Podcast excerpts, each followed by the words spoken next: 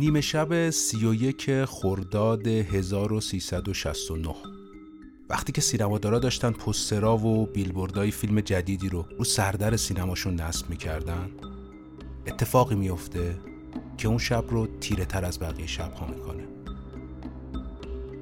تو اون شب 37,000 نفر از هموطنای ما جونشون رو از دست میدن.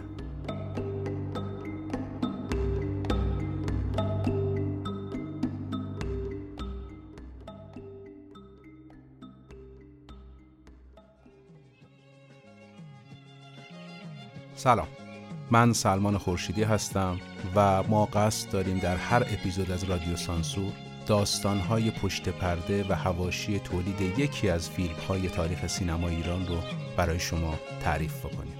این قسمت دزد عروسکها.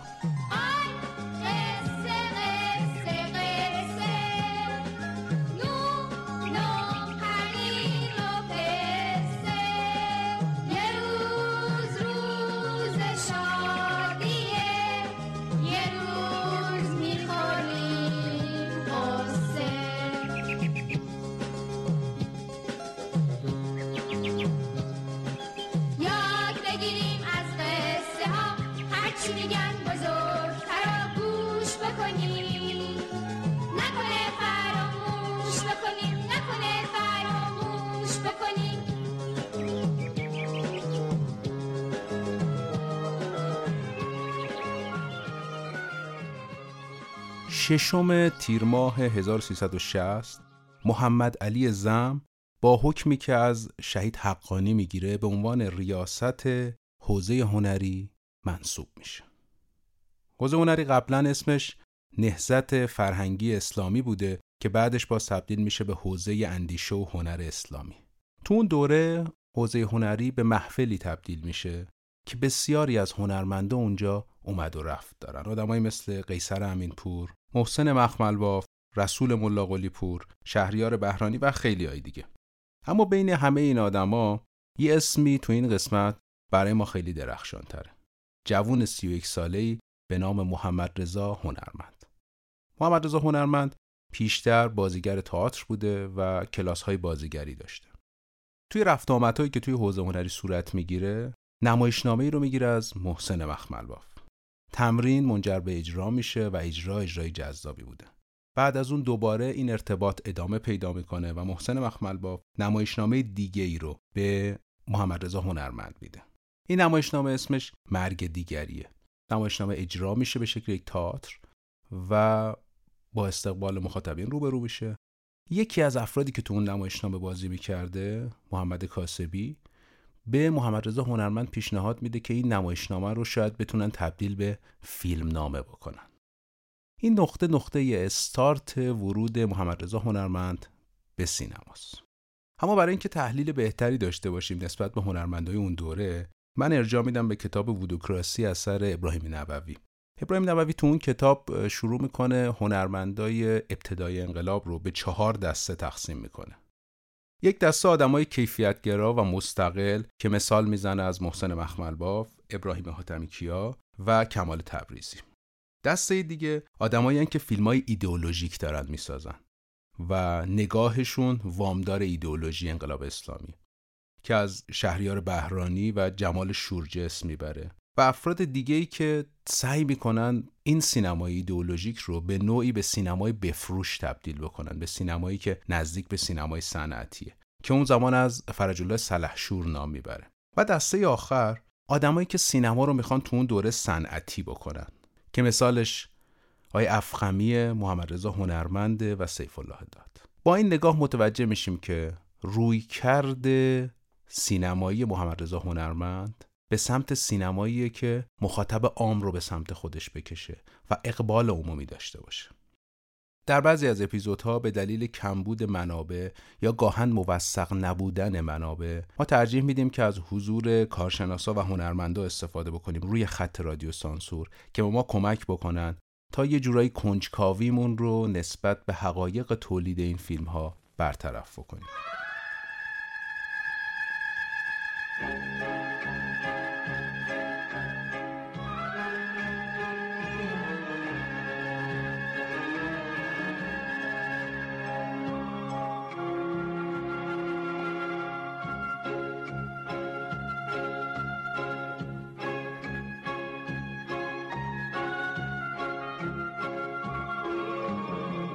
امروز در خدمت محمد رضا هنرمند، نویسنده و کارگردان دزد عروسکها هستیم روی خط رادیو سانسور. سلام آقای هنرمند، وقتتون بخیر. آقای خورشیدی سلام عرض میکنم خدمت شما و اجازه میخوام که به شنونده هاتونم سلامی عرض بکنم و امیدوارم که این گفتگوی شنیداری از حوصله شنونده های شما خارج نباشه و براشونم احتمالاً مفید باشه. آقای هنرمند شما معمولاً گفتگو نمی‌کنید، چی شد درخواست رادیو سانسور رو قبول کردین؟ بله، حالا ببینید من که اصلاً میدونید حتماً که اصلاً اهل گفتگو نیستم، خیلی تو حاشیه هستم، علاقه ندارم به گفتگو کردن و حالا یا دیده شدن اینها، ولی شما صحبتی کردین چون حالا ممکنه که این صحبت‌های ما حالا یه به عنوان یه بخش کوچکی از تاریخ شفاهی سینمای ایران شاید به درد بخوره، چون من اون چیزی که شما توی سوالا مطرح کردین جای دیگه ندیده بودم، فکر کردم که گفتن اینها بد نیست در این حد. بله.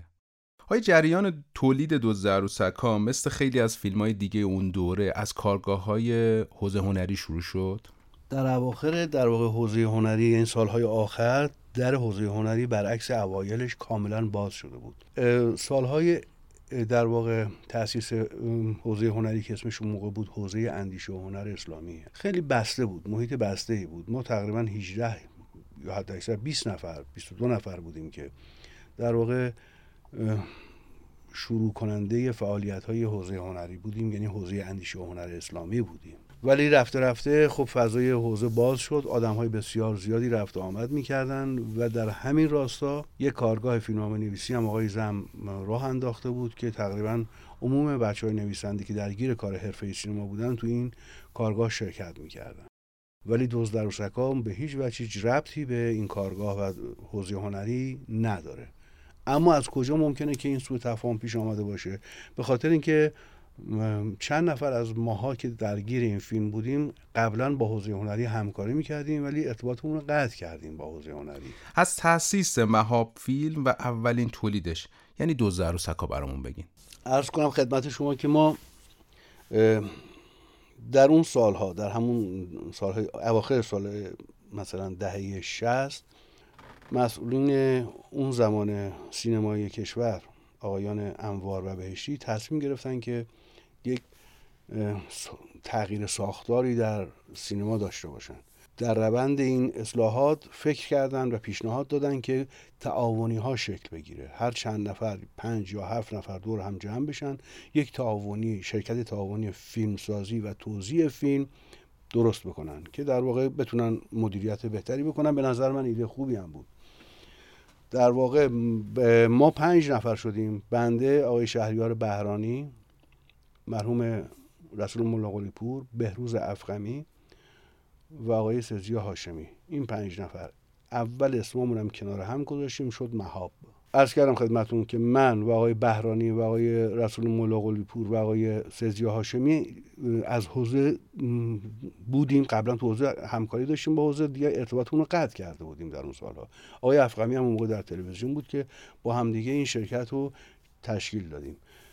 جالبه که بدونید ما بسیار فقیر بودیم، بی پول بودیم و قرار شد که نفری 10,000 تومان بذاریم به عنوان سرمایه اولیه و این شرکت رو راه بندازیم. یادمه که آقای افخمی 10,000 تومانش رو نداد، تا زمانی هم که من تو مهاب فیلم بودم بازم نداد و ما با 40,000 تومان شرکت مهاب فیلم رو راه انداختیم. اینقدر بی پول بودیم که داشتیم فکر می‌کردیم خب حالا چی بسازیم، جایی هم نداشتیم. اینجا لازمه که از آقای اکبر سنگی تشکر بکنم که واقعا محبت کرد و دفترش رو در اختیار ما گذاشت مجانی. دفترش رو تقریبا پارک سوایی بود یا زیرزمینی بود که گفت شما جا ندارین و اینا بی پولین، بیاین اینجا، فعلا دفتر من کاری توش انجام نمیشه، بیاید اینجا. ما اونجا در واقع جمع شدیم.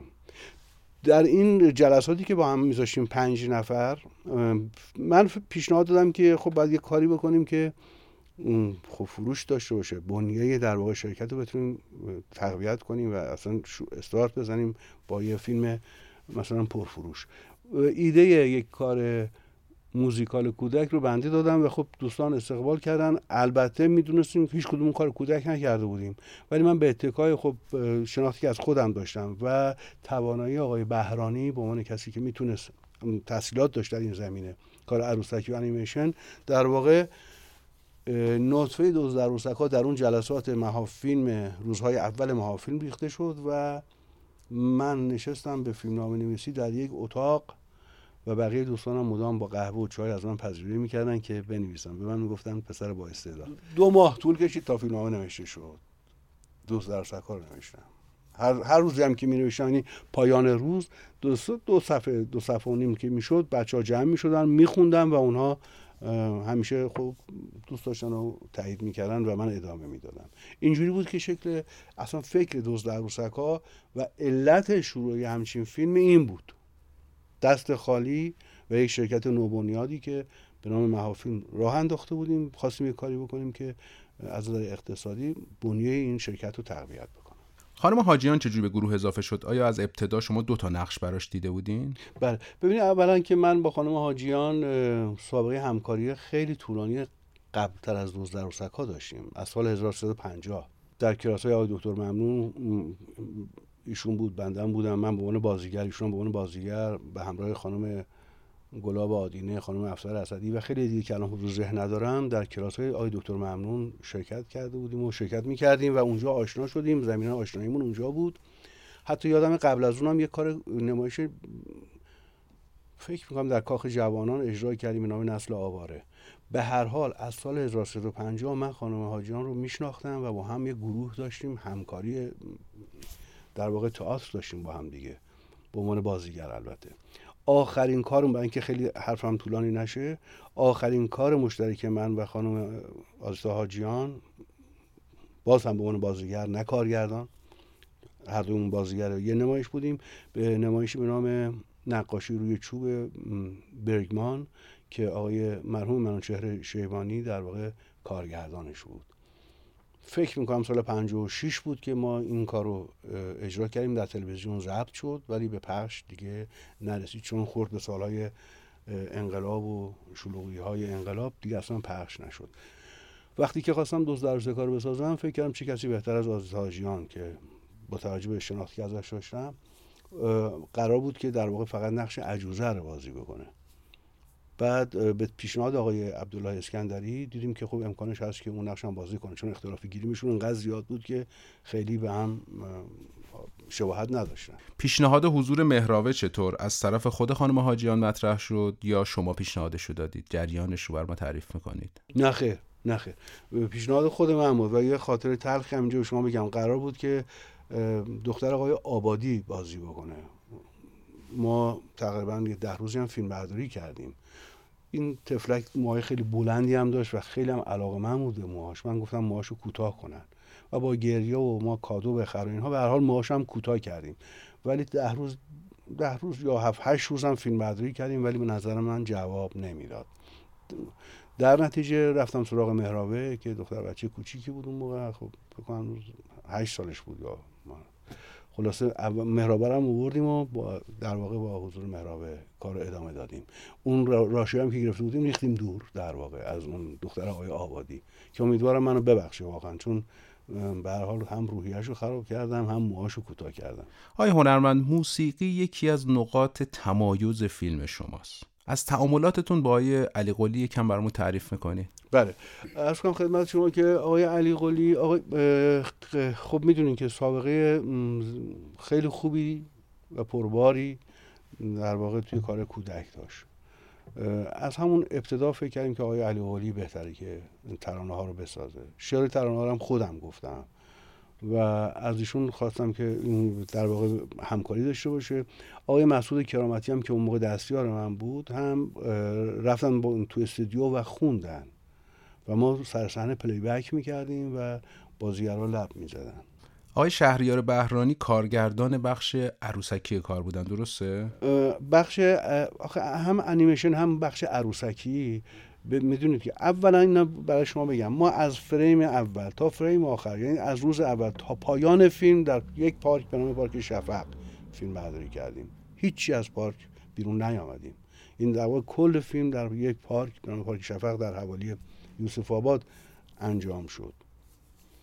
اما بخش در واقع انیمیشن و عروسکیش رو آقای بهرانی و آقای حمید قدیریان انجام دادن تو همون دفتر آقای سنگی که خدمتون عرض کردم قبلا. اونجا انجام دادن که آقای مرحوم در واقع رسول احدی فیلمبرداریشون کرد، فیلمبرداری اون فریم بود. تصویر توی کار شما جذاب و گیراست، یعنی خوش رنگ و لعابه و هماهنگ با همون فضایی که فیلم داره به سمتش میره. چطور به این تصویر رسیدین؟ این به خاطر توانایی آقای نعمت حقیقیه. آقای حقیقی رو حتما میدونید شما، جزء فیلمبرداران شاخص و توانمند بود، خدا رحمتشون کنه. آدم فوق‌العاده‌ای بود توی کار، به خصوص تو سیاه و سفید. این کاری درخشانش مثل داش آکولین ها که اصلا فوق‌العاده است واقعا کارش. من قبل از دزد عروسکها فیلم باش کار کرده بودم قبل ترش و خب همدیگه رو میشناختیم، خیلی دوستی خوبی هم با همدیگه داشتیم و فرصت خوبی هم برای مرحوم نعمت حقیقی بود تا یک کار فانتزی رو در واقع بخش دیگری از تواناییش رو به رخ سینما ایران بکشه. آقای هنرمند، تو گریم شما زیاده روی نکردین، یعنی اگه بخوام یکی از کابوس‌های بچه‌های دهه 60 رو مثال بزنم مطمئناً دزد عروسکها یکی از همین کابوس‌هاست. من اگه بگم که مثلا ما خیلی روی گریم کار کردیم، یعنی خیلی زیاد. آقای عبدالله اسکندری اونم بازی فرصتی بود براش که توانایی‌هاشون نشون بده. برای عجوزه شما احتمالاً مختص نظرتون عجوزه، برای عجوزه تستای خیلی زیادی زدیم و این تقریباً ملایم‌ترین و آرام‌ترینشون بود.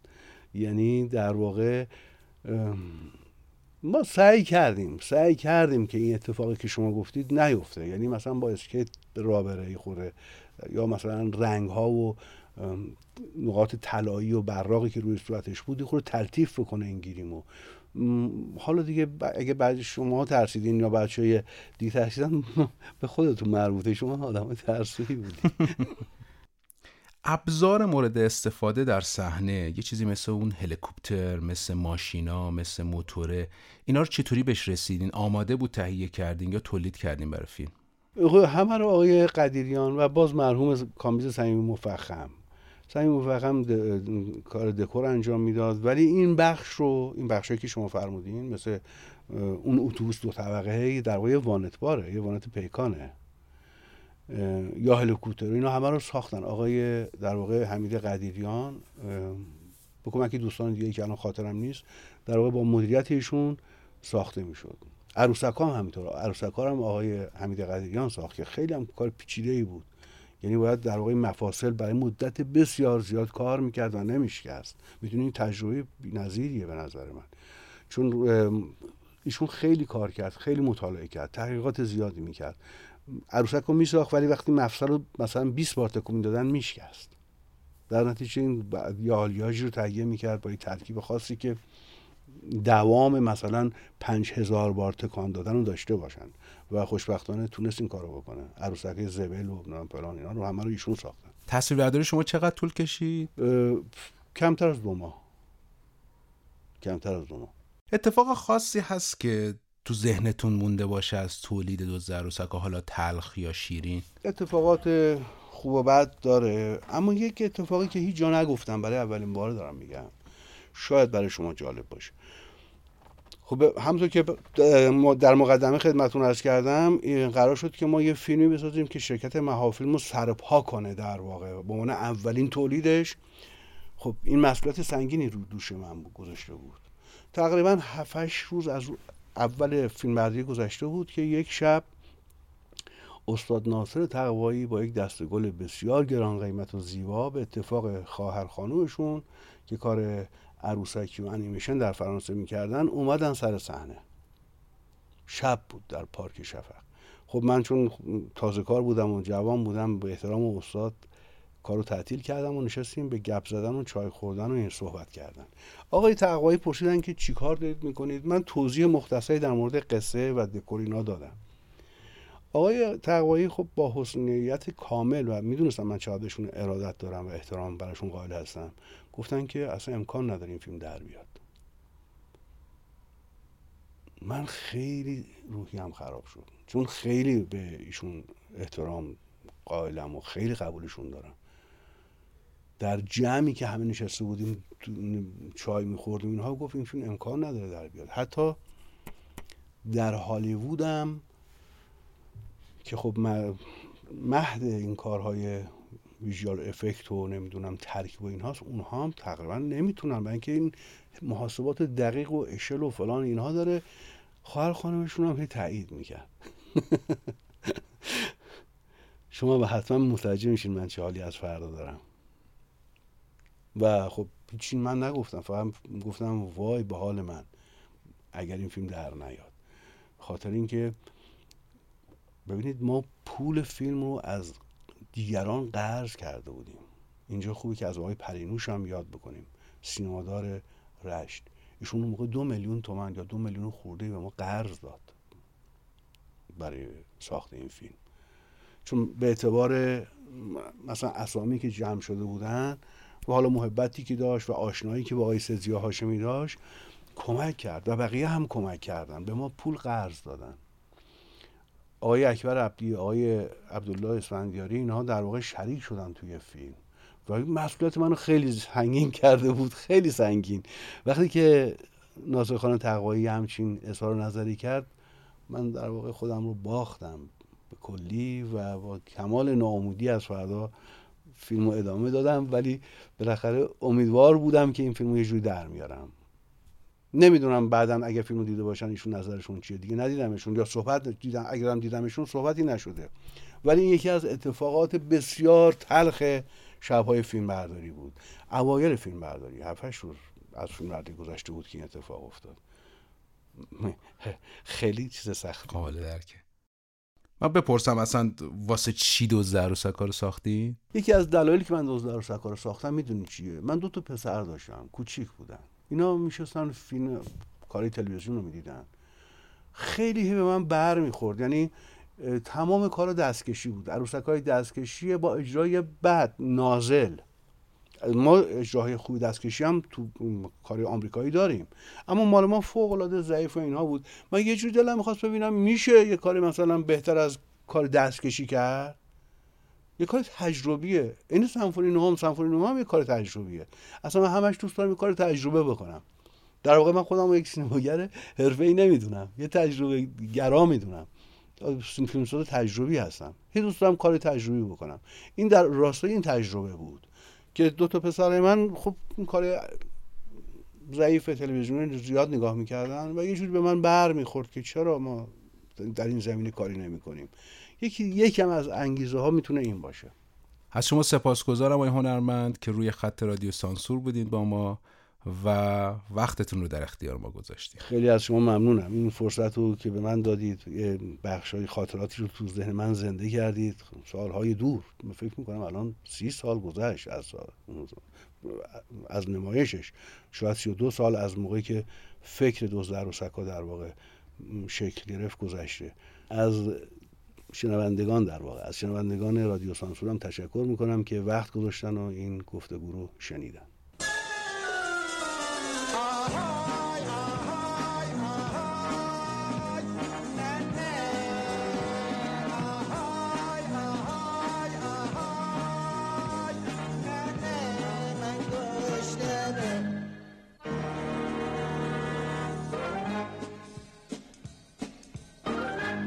خوره به اون شکم بی این چقدر دارم بگم، پاشو برو دنبال کار دوزد دیدیم اینقدر یار.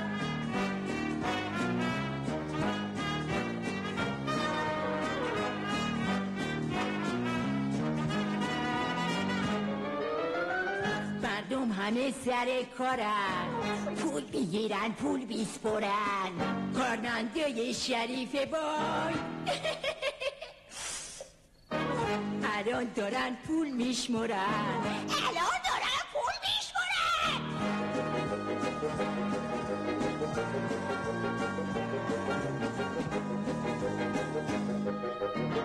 پوشک برد بود بیر هدف میخواد برد واک بزدم، پوشک برد بود بیر هدف میخواد برد واک بزدم، میخواد برد واک بزدم.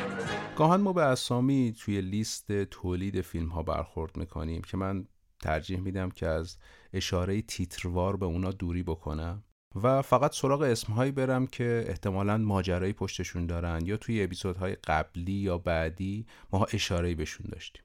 یکی از این افراد روبیک منصوریه. ما تو اپیزود قیصر یادمون هست که روبیک منصوری چه لطفی به اسفندیار منفردزاده میکنه. صداگذاری دزد عروسکها هم کار روبیک منصوریه.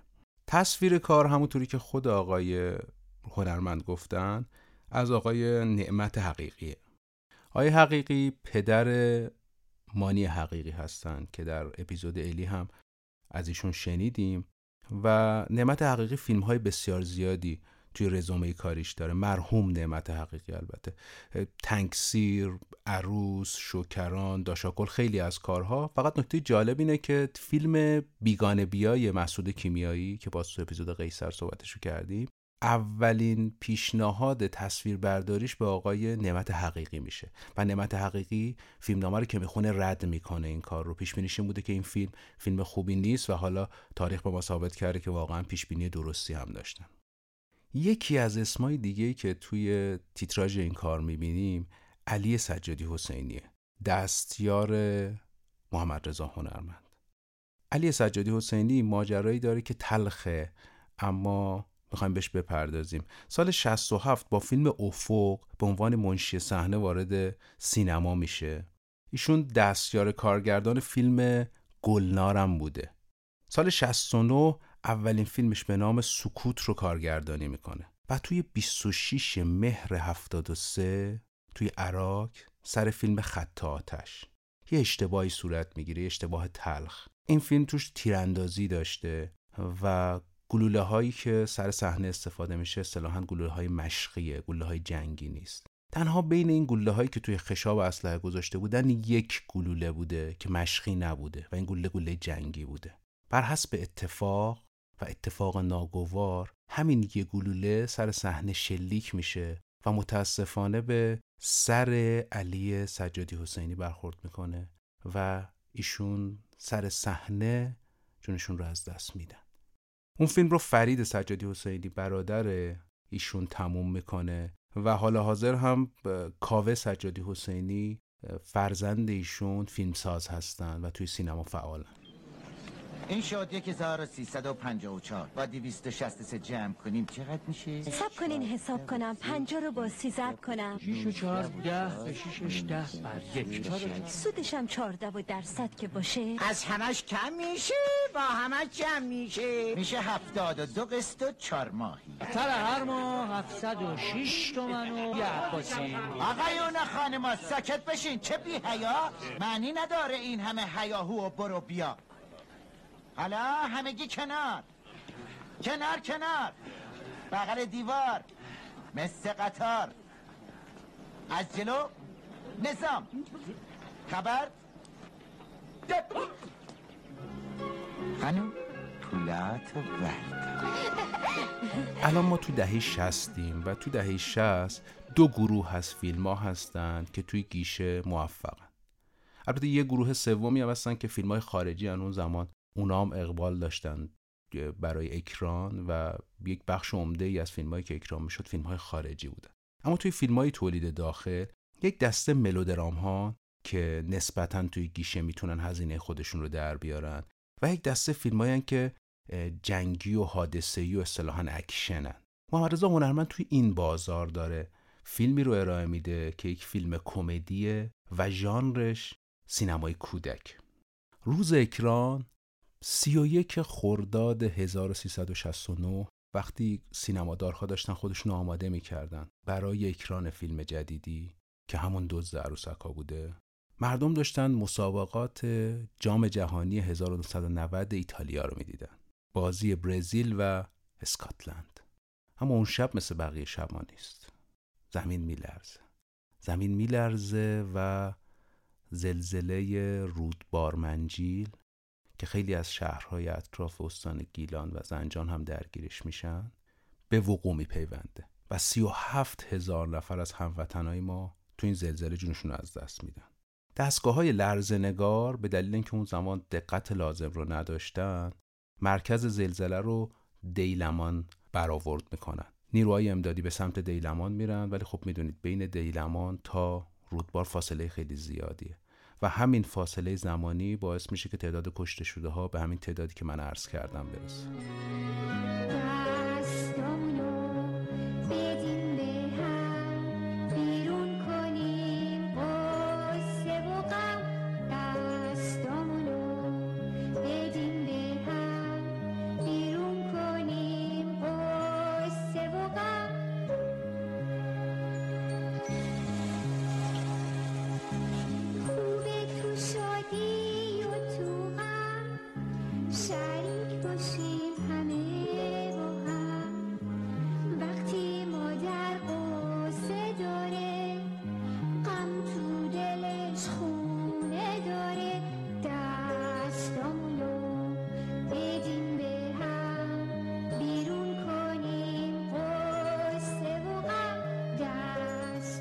این اتفاق تلخ روی فروش دزد عروسکها هم تاثیر میذاره، چون هم مردم ترس از پس لرزه ها داشتن، اتفاق خیلی اتفاق تلخ و بزرگی بوده، و هم به نوعی غم توی جامعه انتشار پیدا میکنه و یه جورایی مردم انگار دل و دماغ مثلا سینما رفتن و حالا شادی رو برای دیدن یه فیلم کمدی نداشتن. به همین جهت یک هفته از اکران رو دزد عروسکها با این شرایط پشت سر میذاره و اولا تو یک هفته اول نمیتونه عایدی خوبی داشته باشه از گیشه.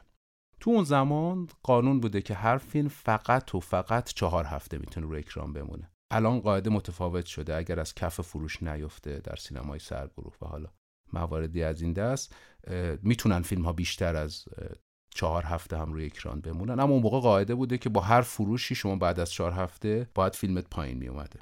با احتساب 3 هفته در جدول فروش سال 1369 دزد عروسکها بعد از فیلم خواستگاری آیه فخیم‌زاده دومین فیلم پرفروش سال 69 میشه. با چقدر فروش؟ 65 میلیون فروش داشته. تو اون سال 3,722,407 نفر در ایران دزد عروسکها رو روی پرده میبینن. قیمت بلیت به طور متوسط 175 تومان بوده و تقریباً 65 میلیون تومان دزد عروسکها تو اون سال میفروشه. تنها در تهران 1,300,000 نفر فیلمو میبینن. قیمت بلیت تو تهران اون موقع 198 تومان بوده. اگه بخوایم تبدیلش بکنیم به قیمت بلیت حال حاضر و جمعیتی که اون زمان ایران داشته و الان، این فیلم یه چیزی هول و هوش 80 میلیارد تومان فروش داشته به قیمت امروز. دزد عروسکها 11 برابر بودجه تولیدش فروش میکنه. در نظر داشته باشین تو چه بازاری الان دزد عروسکها داره این فروشو میکنه. همزمان تو سال 69 هامون هم روی پرده است، پاتال هم روی پرده است، مادر علی حاتمی هم روی پرده است، که هر کدوم اینا تقریبا نصف دزد عروسکها شاید هم کمتر فروش میکنن. اگه بخوام خلاصه بگم، دزد عروسکها همزمان به عنوان زیباترین رویا و ترسناکترین کابوس بچه های دهه 60 و 50 بوده. من سلمان خورشیدی با شما بودیم در رادیو سانسور.